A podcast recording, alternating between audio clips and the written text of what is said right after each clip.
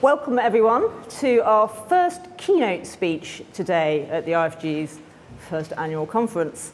And this is, of course, from Penny Mordaunt MP, who is leader of the House of Commons, that strange uh, ministerial role in which you represent Parliament in government and government in Parliament. And I think Penny, in her remarks today, is going to talk about both sides of the equation.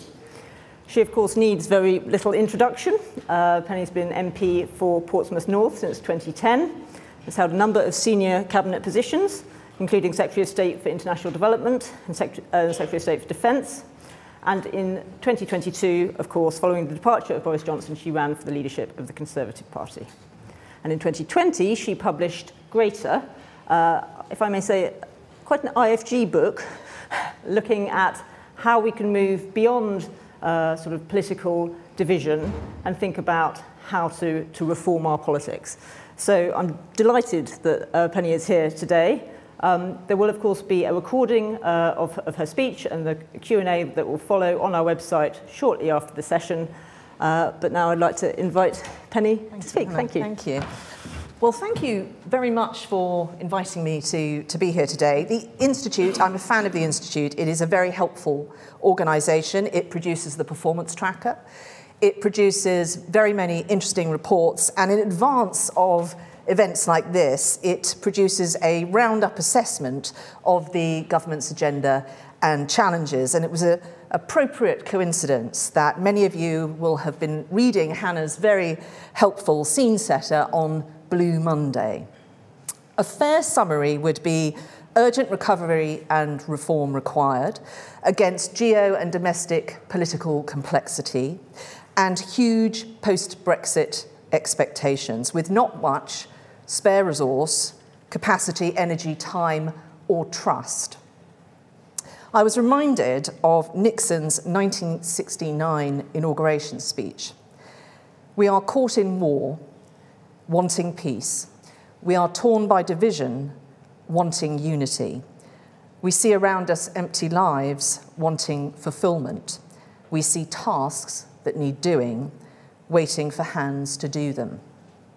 Have I suitably depressed you all? well, let me see if I can cheer you up a bit.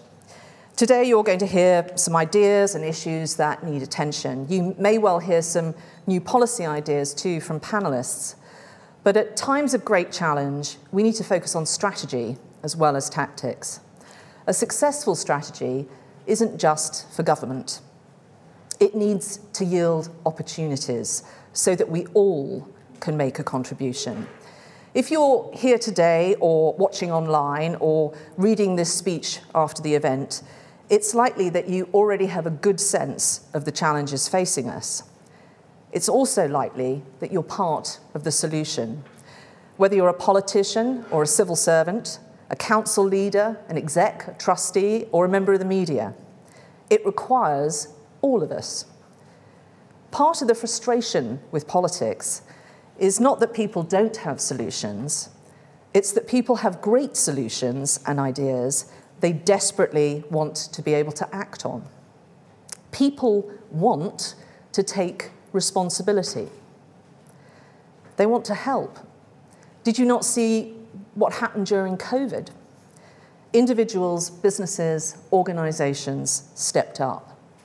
There was a huge civic outpouring and a renewed interest in volunteering that we should capitalize on. Now they want to be the change, and we should let them. To unlock potential, to create solutions, we need every part of the UK, every talent, sector, and individual to be able to help. And from us in government, that means a clear mission, a commitment to excellence and accountability, the centre ground to be valued, free and empowered citizens, and the amplification of hope. One of the things that I do for my weekly business questions in preparation is I drill down into the detail of what successive Conservative governments have achieved. And I, of course, review the record of predecessor Labour administrations too. And since 2010, there is much to be proud of. I'm not going to take up time here because it is the future that matters, but do tune in on Thursday mornings for further details. However, technological change, geopolitical events, and COVID have thrown the jigsaw pieces of our nation up in the air, and we are painstakingly putting them back together again. The picture, though, has changed. Many people think that things don't work anymore, at least for them.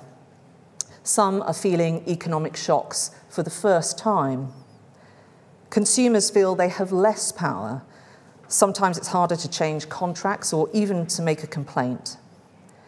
We've had the rise of new monopolies, which escape our usual ways of ensuring choice and opportunity for our citizens whether they be what John Penrose calls natural monopolies like energy and water companies, or network monopolies, the online giants which stealthily make their customers stick with them. The customer feels that they're no longer the boss. They're not turning to the state or politicians or the regulator as their champion. Fair Fuel, Which, and Martin Lewis are their preferred protectors. We have a generation gap especially in financial resilience. Home and share ownership are still out of reach for some. Young people are fixated on rewriting or tearing down the past because they don't believe they have a future. Older people believe their world has been Amazoned, their values trashed, and the high street hollowed out. And we have a demographic time bomb to contend with. A quarter of the workforce is inactive. Others, still trapped in low pay by the system only part reformed. Productivity, stronger wage growth is needed to raise quality of life. And the volume of information and data we now have should have empowered us. At best, it hasn't. At worst, it's made us more vulnerable, and it didn't help us spot the pandemic that hit us all. For those with the least, the whole system can seem rigged against them. They see it in the so called poverty premium, as the Centre for Social Justice has termed it, that some parts of the private sector impose higher insurance, prepayment meters, high cost credit, paying to get access to cash. And they see it in the public sector, upon which they depend. They can't choose their school or their GP. Much good has been done under previous administrations in these areas, from raising personal taxation thresholds to school reform, resulting in meaningful improvements to standards, and to, st- to strengthen consumer power, bank portability, for example. But there is much more to do. Innovative businesses are being slowed down by the inability of regulation to keep pace Sometimes government departments take too long to decide even who should be doing the regulating. And the absence of security felt by some has fueled the normalizations of conspiracy theories. Now, I've no wish to depress you. I'm saying these things because to meet the people's priorities, we need to understand them. That is why the Prime Minister, in his New Year speech, set them out what they meant for the economy, halving inflation, growth, and debt falling, and how he will fix access to healthcare and the small boats issue. People want a stake, responsibility, security, and accountability, or put another way, fairness. They want power, choice, and control, or put it another way, freedom. And those principles are, the, are, at the heart of my political philosophy, and I believe they are at the core of my party. I also believe we don't have a monopoly on them. They're the values of our country, and they are the lens through which I view our legislative programme. Now, we don't do too badly on the Freedom X, uh, uh, Index. We, it rates us currently at 22nd in the world. But what would it take for us to get to the top spot? To be on that podium is a choice. As Chancellor, the Prime Minister commissioned work focused on how we get our economy working for all of us, to support competition, to modernise regulation, to raise quality of life, and to unlock human potential. That's why he's protected R&D, championed agile regulation and a creative culture, enhanced access to finance for entrepreneurial and fast-growing companies, and championed a culture of creativity. We did the State of Competition report, We've progressed the Competition Bill, the Procurement Bill, the Retained EU Law Bill, and the Subsidy Control Act. All those things which help drive choice and quality. And we'll continue to do that. As we reassemble those jigsaw pieces, we need what the Prime Minister called a shift of mindset. And he understands that the metric at the heart of all of this is trust. That trust won't be won when people understand how our legislation and how our budgets will improve their lives. That trust will be won when people feel understood, when they feel the benefit in their wallets, in their quality of life, in their resilience, security, and in their opportunity. Upon that trust hangs more than just happy citizens and an election victory, or indeed the progress of the United Kingdom the very continuation and success of capitalism and democracy also hangs in the balance. If people stop believing these systems work for them, then, like Tinkerbell's light, those systems will fade and die. So, between now and the end of Parliament, there is much at stake. Have I now added anxiety to uh, depression? So, can we meet this challenge? Well, we can't go far wrong if we listen to the advice of the Institute, and I want to thank them for their important work. I spent some time with them, amongst others, when I was writing Greater, which set out the need for the UK to modernise and how we might practically do that. The mandate, Parliament, the management, Whitehall and Town Hall, the mutuality that binds us, and markets. In true play your cards right fashion, I asked 100 movers and shakers what they felt about Britain, how we were doing, what it was that was holding us back, and what needed to change and why. And I mapped their views against every international indices. I asked people what they'd learnt. I wanted to know what they identified with Britain and how that would help us point the way. There are many things that shape a nation time zones, weather, geography, natural resources, history, and human capital. But a country's character is also its destiny. The destiny of a country isn't chosen by corporations or political candidates. You can't take a country where it doesn't feel comfortable going. Yes, modernise, yes, reform, yes, change, but the pace and scope of change has to be calibrated. Get it wrong, and change ceases to become an opportunity and it becomes a threat. Frank Gibbons, in David Lean's classic movie, This Happy Breed, called our way of doing things slow and dull, and that it suits us all right. But go too slow, and change becomes an event. That, for me, is the lesson of Brexit. So the UK is a paradox. It needs division to test ideas and to make progress, but it needs unity to deliver them. It needs both local and national vision and leadership. It needs continuity to change. It needs diversity and devolution, but consistency in its social fabric and its social contract. It needs shared values and it needs balance. At this point in the electoral cycle, manifestos are starting to be shaped. At this point in the Parliament, the glide path to an election that is the fourth session starts to be formed. Everyone gets very excited. Competitive storytelling goes into overdrive. Attention is sought. Balance gets forgotten. And that is why Parliament is so important. Because Parliament, despite its confrontational layout and its penchant for drama, helps create balance. So, as leader of the Commons, while I will be focused on getting our legislative agenda through and keeping the building falling, uh, from falling down, and um, I'm hoping to get Steve Bray's PA system permanently confiscated, I will also be doing something else too. I'm going to focus on making our legislature the best in the world.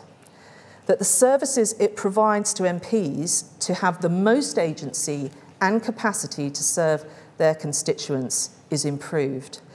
And we will benchmark ourselves in the first instance against our equivalents in the G7. We'll be working with all MPs to rebuild our offer to them, and we're going to do it swiftly to ensure that they're ready when they arrive and they are supported properly to deliver throughout their parliamentary career. All that you'll hear today from every perspective and every political hue will be strengthened if the most direct connectivity from citizen to real power is strengthened. That's their MP. I want to work with them to be to ensure that they are as, fe- as effective as they possibly can be. And their workplace needs to modernise. The systems that we built during COVID demonstrate we have all sorts of options that we currently choose not to use. We need to move at the speed that business and science needs us to, to improve our responsiveness and our awareness. Slow and dull will no longer do. And we need new partnerships to help us protect and defend democracy at his inauguration, Nixon went on to say, To a crisis of the spirit, we need an answer of the spirit. The answer is in all of us, and we should set it free. Thank you.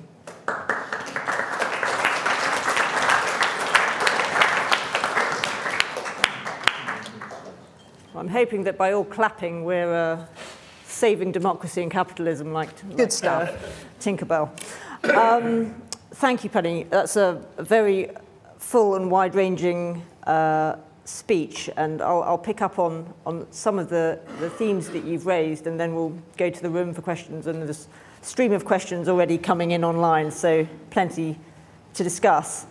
Um, I want to dive straight into that um, remark you made there about benchmarking Parliament against our G7 comparators. What, what what, can you tell us more about what you mean by that? What are the sorts of measures on which you think we should be benchmarking Parliament? And are there other parliaments you look to and think are exemplars that, that although England is the mother of parliaments, uh, our parliament can learn from? Mm-hmm. So um, we, we are looking at what others have been doing to, to reform, but I think there are two areas where I really want to focus. The first is ensuring people can be as, as effective as they can possibly be. And uh, we spend a lot of time, uh, House authorities and other, looking at services to MPs. And if you look down that list, that's catering, uh, it's uh, security, very important things, obviously, to enable people to get on with their business. But we have less focus on research capacity, on uh, ensuring situational awareness and, uh, and having good regular briefings uh, from the huge resource we have in the, in the library. It's also about recognising how an MP's job is changing. Uh, I do a lot of casework, I do a lot of traditional research, I scrutinise legislation, all the things you would expect an MP to do, but I also run businesses. Um, I, I'm a trustee of organisations, I set up social enterprises, the bulk of my constituency work is setting up social uh, ventures. And we have no support to do that. We're also all paying for insurance and legal advice that, that every MP has to, with no uh, combined purchasing power to do that to, to reduce uh, the, the cost of the taxpayer. So, uh, all those basic services um, I want to, to focus on, and what we do will be driven by uh, a survey that we're doing with members of parliament uh, in the next few months. But I also think we need to look at how we are keeping pace with the world outside uh, the Westminster bubble. Uh, it's not just about our, our regulators uh, doing, the, doing the right job. Are, are we able to come up with the right legislation? It's the speed and a appropriateness of, of what we've been doing. Is that really fit for the modern world? So it's the quality of the output, but it's also ensuring that everyone, whatever their background, that comes to Parliament is really given the tools to, to do a stellar job. Uh, we're not there, and I want us to be, and I, I want us to be the best in the world. I think that, that point you, you make there about um, Parliament's role in the sort of regulatory environment is a really, really interesting one. And it obviously comes up in relation to the online safety bill, but there's a whole swathe of areas of regulation which is moving really fast. And then you look at the legislative process within, within Parliament, mm. the point you make in your speech, and you know, it's really difficult for Parliament to keep pace, both with the technical complexity of, of, of those changes, but also the speed with, with which things are developing. And you know, potentially there's a risk there that uh, industry and so on are, are held back because of the parliamentary scrutiny, and either you end up with a you know, gap in regulation or parliamentary mm. scrutiny can't keep up. Then, of course, you have the counter risk that if you don't scrutinise these things adequately, you don't have the democratic legitimacy behind that, then you can get into a really problematic place. So, can you say any more about, about how you see um, the potential for modernising the legislative process?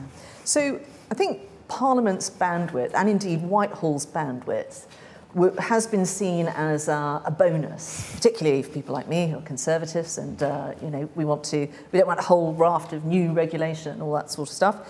But um, I think we are we are in a world now where uh, we we have got to keep pace with what needs to be done. And we have to reform how we look at these things. I mean, I re- referenced in my speech the slowness that it takes governments sometimes to even work out what a new business idea is, who should be looking after, it, which department does it belong in. Um, so we, we have got to find a way of modernising to enable us to move at the, the, the pace that is required. And I don't think that means compromising on scrutiny. Uh, we, we have very effective scrutiny mechanisms, and we've got a lot of MPs to do the scrutiny.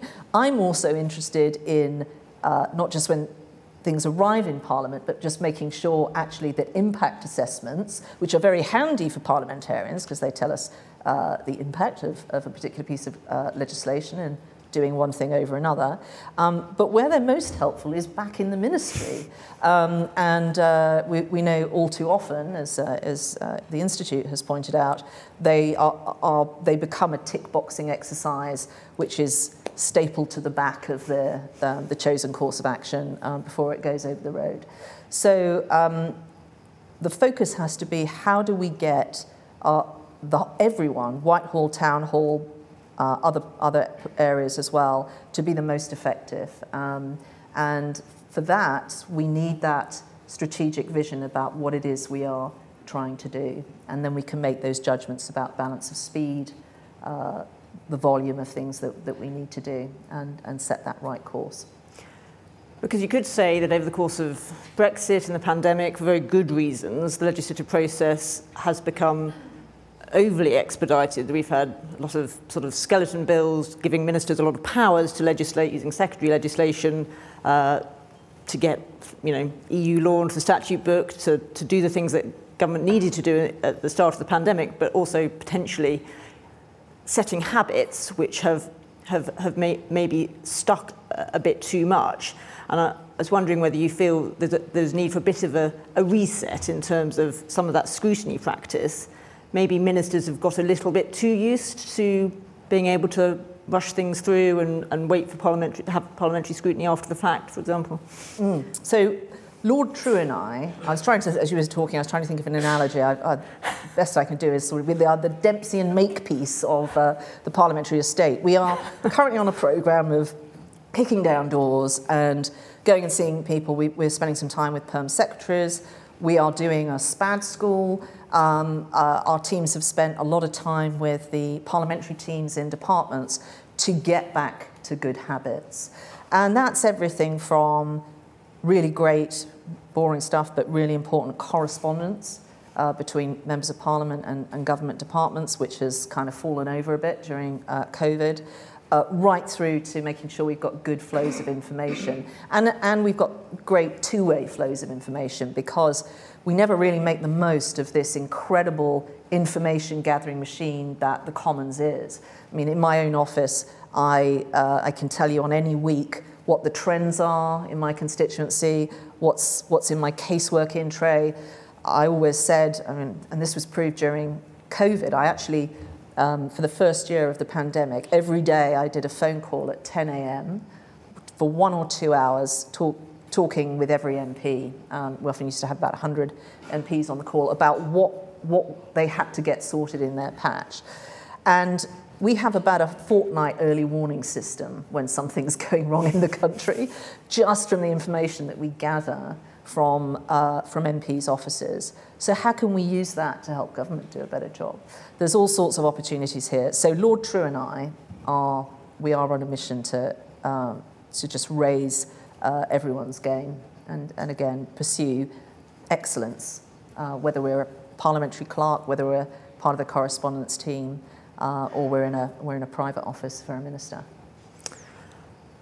And switching back to the first half of your speech and sort of zooming out a bit, one of the things I, I, my ears pricked up when you said, you know, government needs a commitment to accountability. It's obviously something the Prime Minister emphasised that he wanted to, to, to lead a, a, government that was professional and accountable and so on. Um, do you think that civil service is sufficiently accountable to Parliament? So I think I think there is accountability there, and it's something I take very seriously in my job. Um, you know, if if ministers are, you know, they haven't given uh, notice about something or um, they're not forthcoming with information, I really do go and uh, go into the department and, uh, uh, and and drag it out. I have summoned perm secs to see me and explain to them why this is going to be different. Uh, I take that very uh, seriously indeed. Uh, but I also think it's not just about Parliament and, and Whitehall. I mean, one area where I think there has been a lack of accountability, and it's not been done maliciously in any way at all, but is in, in healthcare. Um, I just know from my own experience of being an MP, um, the, uh, you know, the local commissioners n- going through processes to commission services, but not arriving at uh, the dentist or GP being in post. And I'm in a happier position now, but it has taken my intervention to, to get that into the right place. I think accountability is, is really key. And as part of that, you need to make sure that the people who are in those jobs are properly supported and they're able to make use of the flexibilities they have. There is, of course, in health, huge variation. People with the same resources, the same uh, flexibilities in commissioning, delivering massively different results. And I think one of the most exciting things uh, that's going on at the moment is the work that Steve Barclay is doing to really shine a spotlight on that.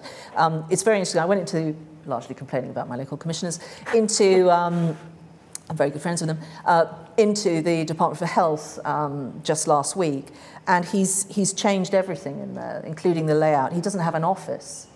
Uh, he sits in a huge open plan office with the directors next to him, and he's very driven by looking at the data uh, and, uh, and using data in a way that, that uh, you know, hasn't been done before. So uh, that's, that's encouraging, but uh, that's what we need. It's that accountability.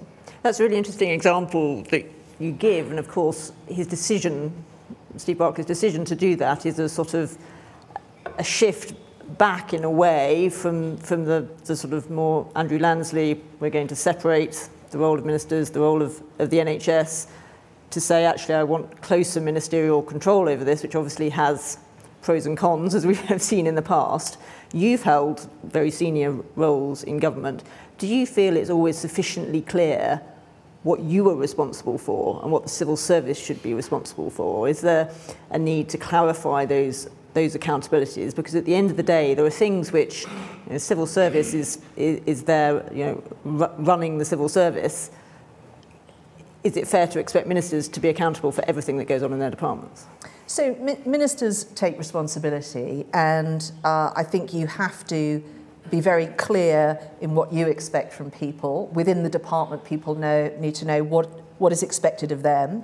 And uh, it's very important that we have tools that have been absent, uh, absent during COVID, uh, the, the very dry, boring directory of ministerial responsibilities, which quite often Not gets updated every week, is really important because you need to know uh, who it is that uh, you, you uh, need to go and see and, and uh, address your letters to, uh, but also hold, hold to account uh, for as well.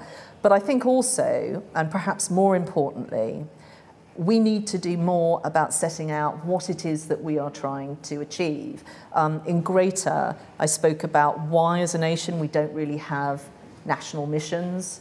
Um, uh, but actually, they are really important because if we're just limited by what's in Treasury coffers or the resource that we have in Whitehall, we're never going to achieve what we need to achieve. We really need to enable others to help. And without setting out what those clear visions are, for example, uh, you know, during COVID, a lot of people went without dental treatment. When do we want the nation to be dentally fit? A, that's an example. Um, uh, and, and then all of a sudden you get people coming up and stepping up and saying, well, actually, we could do this, or why don't we draw the information that's held in the 111 service uh, down and let dentists access it. So when someone doesn't show up for an appointment, we can call up someone and say, do you want to come in and have that tooth removed? You know, joining the dots. And, and people want to do that. Uh, people who work in these professions, whether in the public sector or the private sector, are really passionate about doing things better and well. And in government, we can, we can quite often tweak things that will just unlock an enormous amount of extra resource uh, or, or encourage people to do something different. One final question from me, and then I'm going to open up the floor so everyone be thinking of the questions you would, would like to ask. Um, you talk about innovation in, in public services and so on, and to loop back to, to your, your current role as, as leader, you mentioned innovations in Parliament during the pandemic um, and, and what's, what use might be made of those in the future. Are there particular uh, innovations that we had that, of course, have all been now reversed?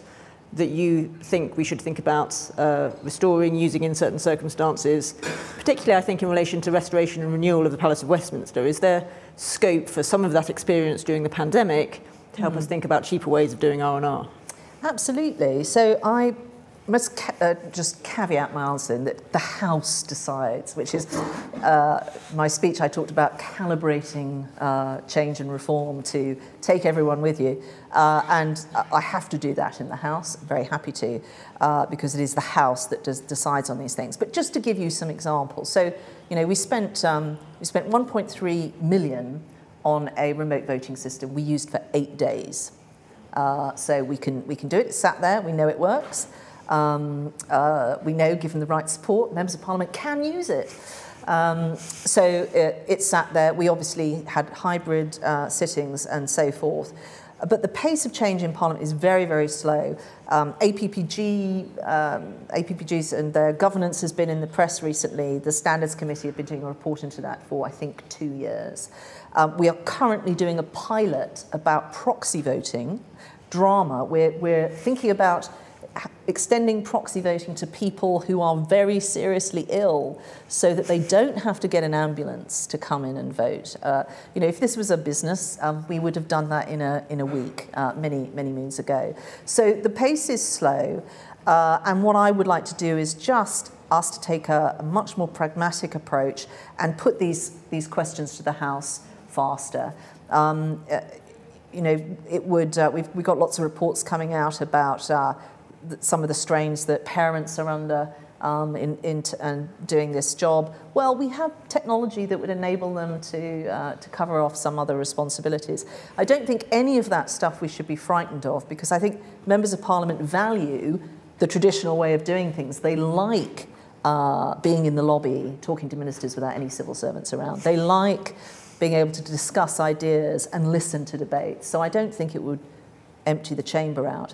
But you're right, Hannah, to point to the other benefit of all of this, which is the restoration and renewal program. We have changed how we're going to do this to be much more pragmatic and rather, uh, you know, enormous great schemes which would shut down Parliament for years and, uh, uh, and be politically impossible. I think that, that we can take, if we've got a proper schedule of works that needs to be done, which we should have given all the surveys, we can just take a much more pragmatic approach to, to what needs to be done. And if in a year we needed to extend uh, the summer recess, but we still wanted to sit, we wanted to have some you know, debates, we have a technical solution uh, to that that would give us just more options. Um, I'm not saying that we should do that. I'm saying that if we take that much more pragmatic approach and we use all the tools we have, we will suddenly find we've got a lot more solutions to drive down cost and to make sure that the, the building um, doesn't have to be emptied uh, for, for decades.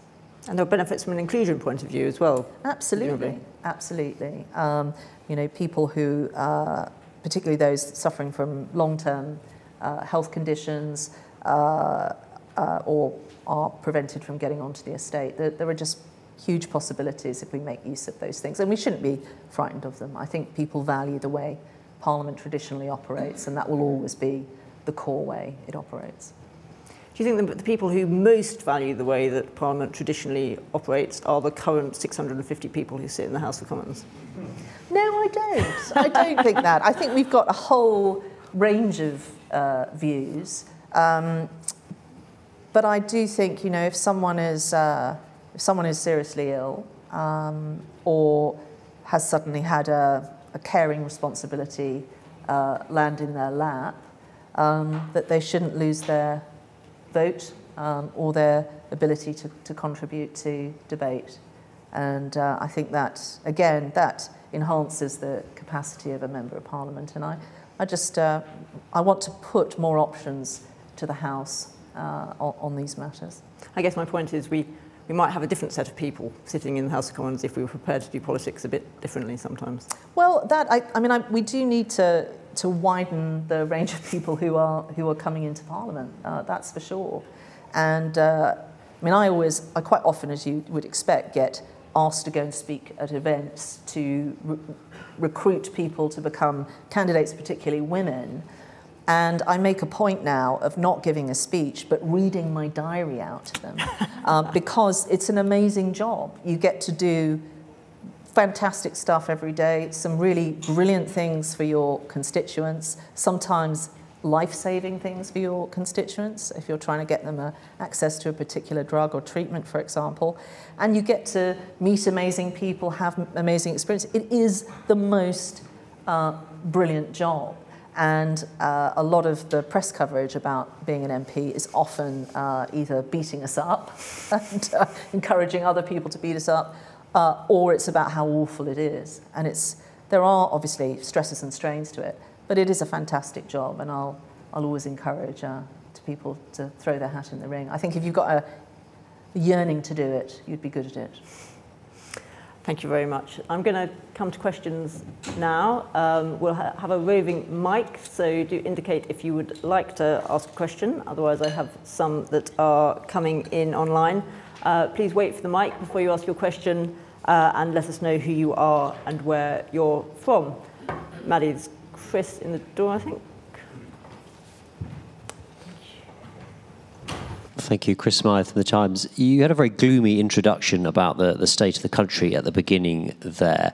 Why do you think we've got ourselves into such a mess? And to what degree do either the, the government that's been in power, or indeed the civil service that has uh, tasked with implementing what that government wants, to what degree do either of those bear responsibility for the problems that we have found ourselves in? So, look, I, I've made a joke about how gloomy I was being in my speech and how um, uh, depressing I was being. Um, not be- because I think that's all there is to say, um, but because I want to focus on the future. And people like me should be focusing on things we want to improve as opposed to saying, marvellous, look at, look at everything we've done. As I say, tune in on Thursday mornings for uh, the other stuff. Um, but despite everything we have been through, we have actually achieved a huge amount, uh, even during the, the pandemic. Um, I gave a speech at Christmas where I, I was doing a parody of It's a Wonderful Life and things that would not have happened if we had not uh, been in office. Um, I gave a speech before then about all of the things that had happened since Brexit, the 6,000 tariff lines going. Um, cabinet this morning, I hope I'm not going to be shot by the uh, cabinet secretary if I say this, but our focus was on uh, enabling regulation and, and deregulation. There has, there's a huge amount that has gone on despite the, the pandemic and despite all of the, the bandwidth taken up with, with getting us out of the EU. So I'm not remotely uh, depressed uh, about the situation. I think our country has huge potential. Uh, we tend not historically to reach our full potential. A large uh, amount of the work in my book was about why we don't quite ever get on that top podium. What is it that uh, holds us back? And, um, and part of that is about us uh, having that clear mission for the country about those things that people can help us contribute to. During the pandemic, I worked uh, looking after the civil contingencies um, uh, division, and I, I rewrote the resilience strategy for the nation. And a large part of it was about unlocking the potential that sits there in our communities. Highly capable people and organisations that want to contribute. The volume of people we have here uh, in, in the country today who now can issue a vaccine, uh, who are on the Good Sam app. All of these things we should be, be focused on. So um, I, I, made a joke of it, but I'm not uh, remotely depressed, as you will see on Thursday mornings if you tune in.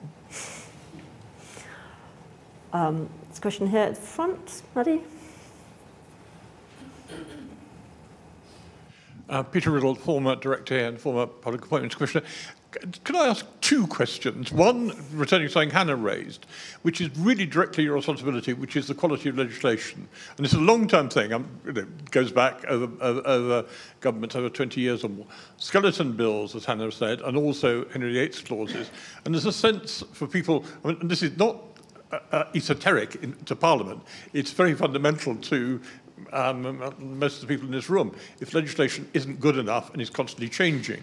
And that do you say to your cabinet colleagues, look, this bill isn't good enough? That's question one. Question two is a sense, we've seen in this parliament and in previous ones, a high number of MPs um, having ethical problems.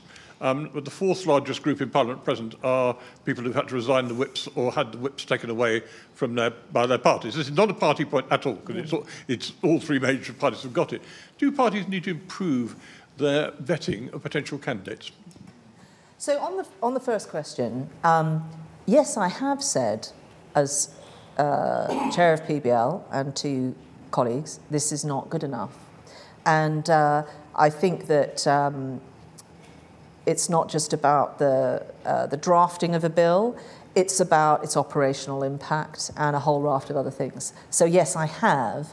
Um, and I also think that uh, rather than just have things arrive on my desk, early engagement, um, you know, I'm, for example, uh, there's a future PBL scheduled. I've asked them to give us the papers well in advance so that we can, before that cabinet committee meets, go back to that department, say, you haven't thought about this, or, um, or give them some other feedback on it. It is incredibly important. Uh, how we scrutinise things is, is incredibly important, and we need to get better at communicating. Actually, the EU Retained Law Bill is a good example of this about how we're going to scrutinise these things because they are well thought of, and uh, we need to do better at explaining uh, all of that. So, um, yes, very important, um, and I, I think we've had particular challenges. I mean, speaking as someone who uh, came into this post, dismantled a legislative program, and put one back together again. Um, uh, took my uh, PBL clerks off oxygen, uh, presented it to a prime minister, and then had to do the same exercise all over again, putting them back on oxygen. Uh, you know, the, we've had some pretty unique uh, experiences, um, and, uh, and that obviously doesn't help. But no, you're, that, that is incredibly important. It's, it's the quality of what I do, and it's one reason why I also want to increase the capacity of members of parliament. Um, also, just to understand some new things that they're going to be scrutinising that they, they might not have a background in. Um, with regard to uh, ethics and um, behaviour issues, and a, and a whole raft of other things. I think sometimes we need to stop and think why are, we, are they just wrong uns that we get into Parliament? Uh, and there might be a few wrong uns, but it's not the majority of, of people that get themselves into difficulty. There are a whole variety of reasons. Um, I've worked with colleagues who have been poorly, uh, mentally ill, suffering from PTSD. Uh, I have worked with colleagues who have had particular huge stresses going on in their, in their lives um, or who have been put in a situation where they've been asked to juggle chainsaws and not had uh, the support. Um, in Whitehall, there's no ministerial HR function. Uh, ministers are sometimes paid differently, or under Liz Truss's administration, not at all. Um, every time you move department, you have to fill out uh, all your forms again. They don't give you your old register of interest, you have to do it again. There's, there's no joined upness on, on that uh, across Whitehall. Um, and as a consequence, there's no support if people are getting under pressure. That's not saying that you know people don't do bad things and, uh, and, and shouldn't be held to account, but I think that when you look at these things and you look at and ask yourself why has someone done that, quite often there's a lot we could do to create a better environment to preempt some of these things or take people out of a situation if we think they're in, in difficulty. And I also think there should be much more collective responsibility between the House, uh, Cabinet Office, and political parties. Because, for example, and the things that I look at with the House authorities about exclusion from the estate, which we're looking at at the moment, um, whatever decision we take on that, it doesn't actually resolve anything in the real world.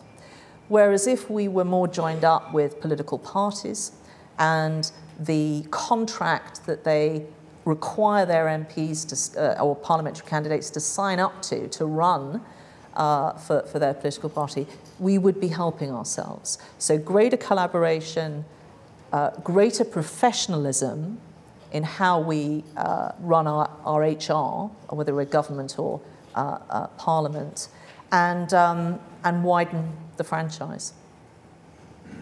That sounds like a, a, yes to the government, to par- parties needing to be a bit um, more savvy about, about who stands for parliament. Well, I think it's, I think it's uh, you know, scrutiny and background checking, and that is all very, very important. But uh, political parties do do this.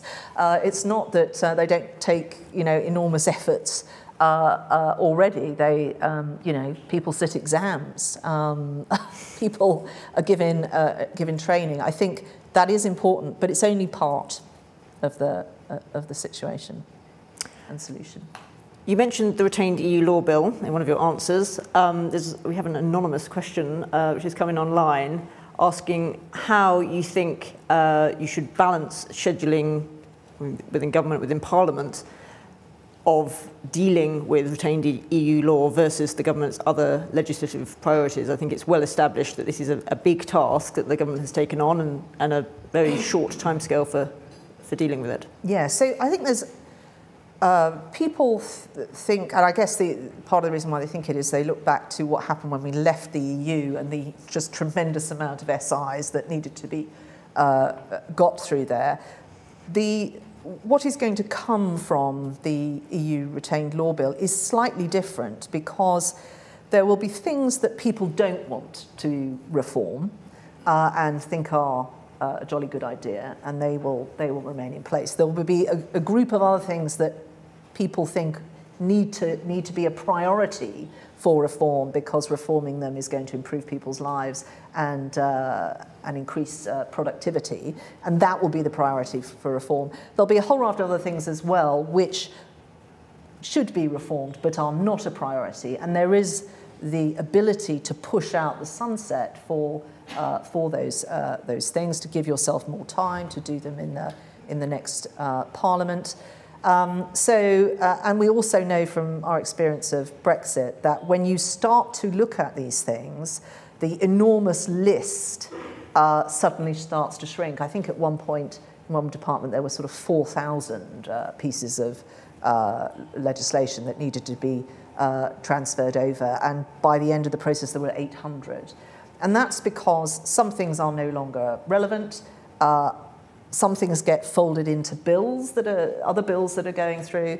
So what's important is the process to crunch through all of this and, and arrive at what it is that you're actually trying to, uh, to get done.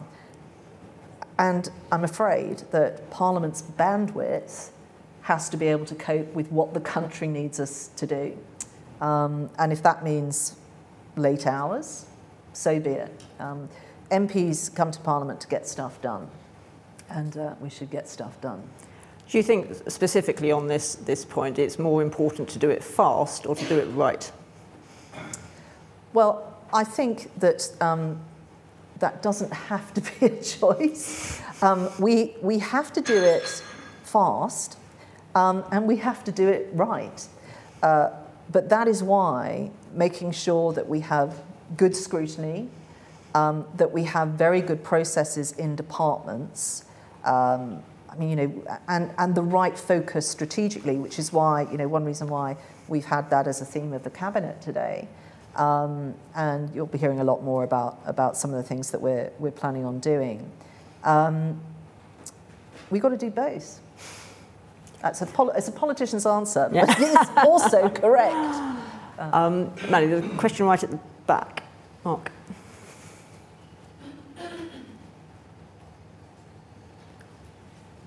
Thanks. Mark D'Arcy, BBC Today in Parliament. Uh, I want to ask you a little bit more about restoration and renewal of the Houses of Parliament. Um, first of all, what are your red lines? You talked about it. Parliament hopefully not having to move out for a prolonged period, getting stuff done maybe over an extended summer. Isn't there a bit of magical thinking about that? An awful lot of people think that there's such a massive amount of work to be done that it can't be done incrementally with a couple of months here and there. Um, a, second point. Uh, will, does your own agenda for improving Parliament, should it not feed into the restoration and renewal process? Surely it's got to be about a bit more than making sure that the electrics don't crackle and the roof doesn't leak. Um, yes, you're, you're absolutely uh, right. And just to take the, the latter point, um, yeah, we should be renewing more than the, the building. Um, democracy is fragile, and uh, one of the motivations for getting Parliament to, to work better and be more relevant to people is that I want people to have trust in democracy. Uh, I can't tell you how depressing it is to sit in a surgery with opposite somebody who's just ordered something on Amazon which is arriving tomorrow and to tell them that the thing that they really care about is going to take about 4 years to to make happen in in parliament so there's lots that we can, uh, we can do in that, and, and also lots to explain to people uh, the impact good legislation can have.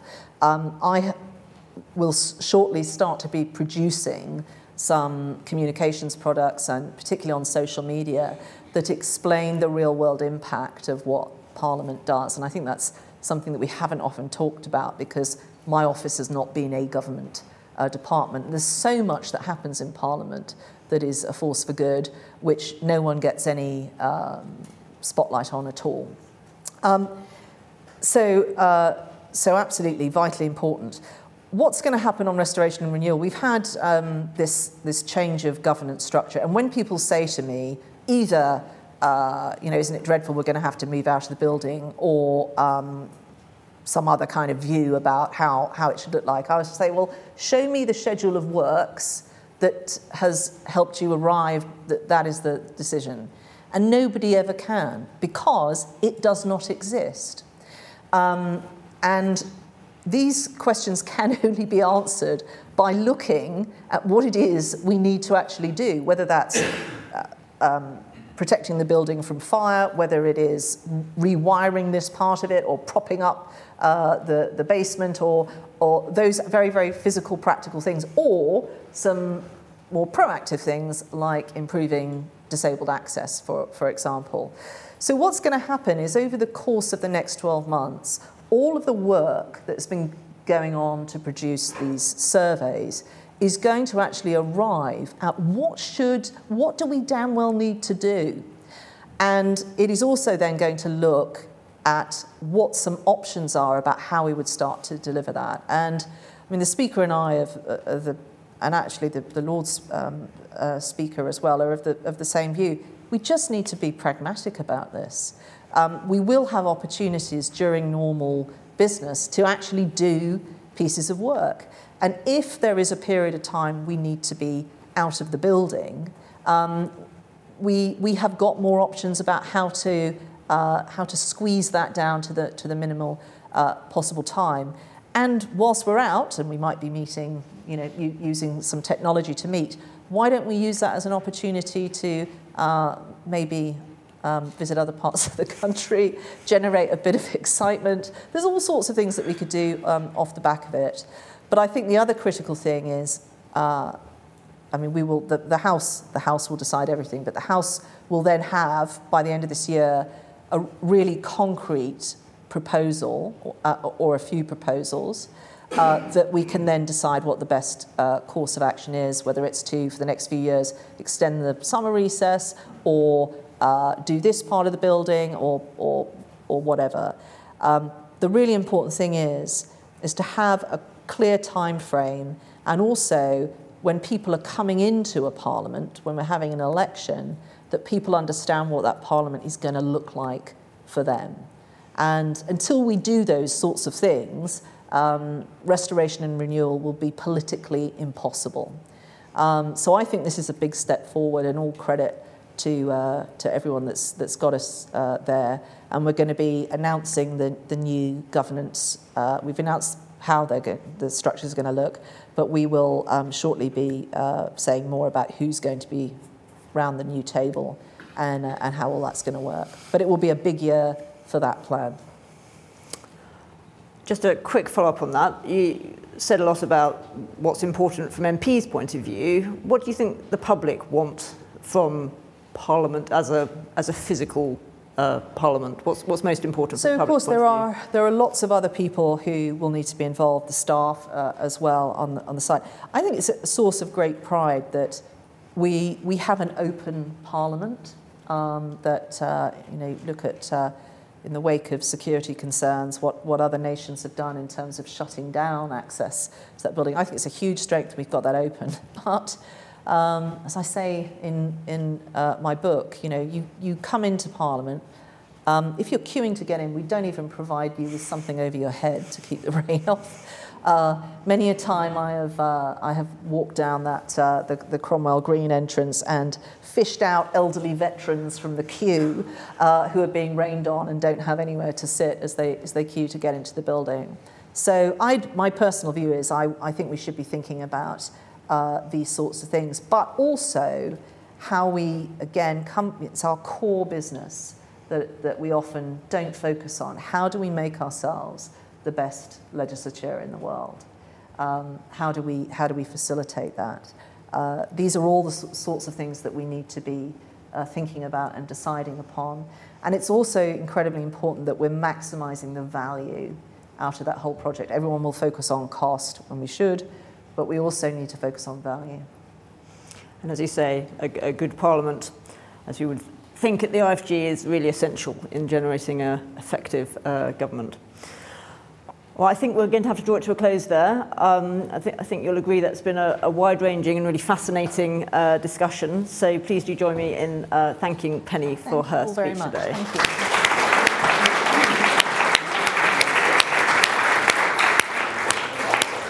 Now, I'm afraid I've got to make an announcement about our schedule. Um, sadly, Stephen Flynn has pulled out of his keynote uh, this afternoon. So we're going to replace that session with an IFG expert briefing. Uh, which will feature my colleagues Alex Thomas, uh, talking about uh, where the civil service is at, Jess Sargeant, uh, who is a lead for us on uh, the Constitution and Northern Ireland, so all questions about the Northern Ireland Protocol to Jess, uh, and Nick Davies, who leads our work on public services and procurement. So that will be our session after lunch, uh, instead of the session with uh, Stephen Flynn, prior to the session with uh, Lisa Nandy. So please do come back for that. Uh, as I say, uh, lunch will be served out on the landing and also downstairs. So please do help yourselves. Thank you. Thank you. Thank you.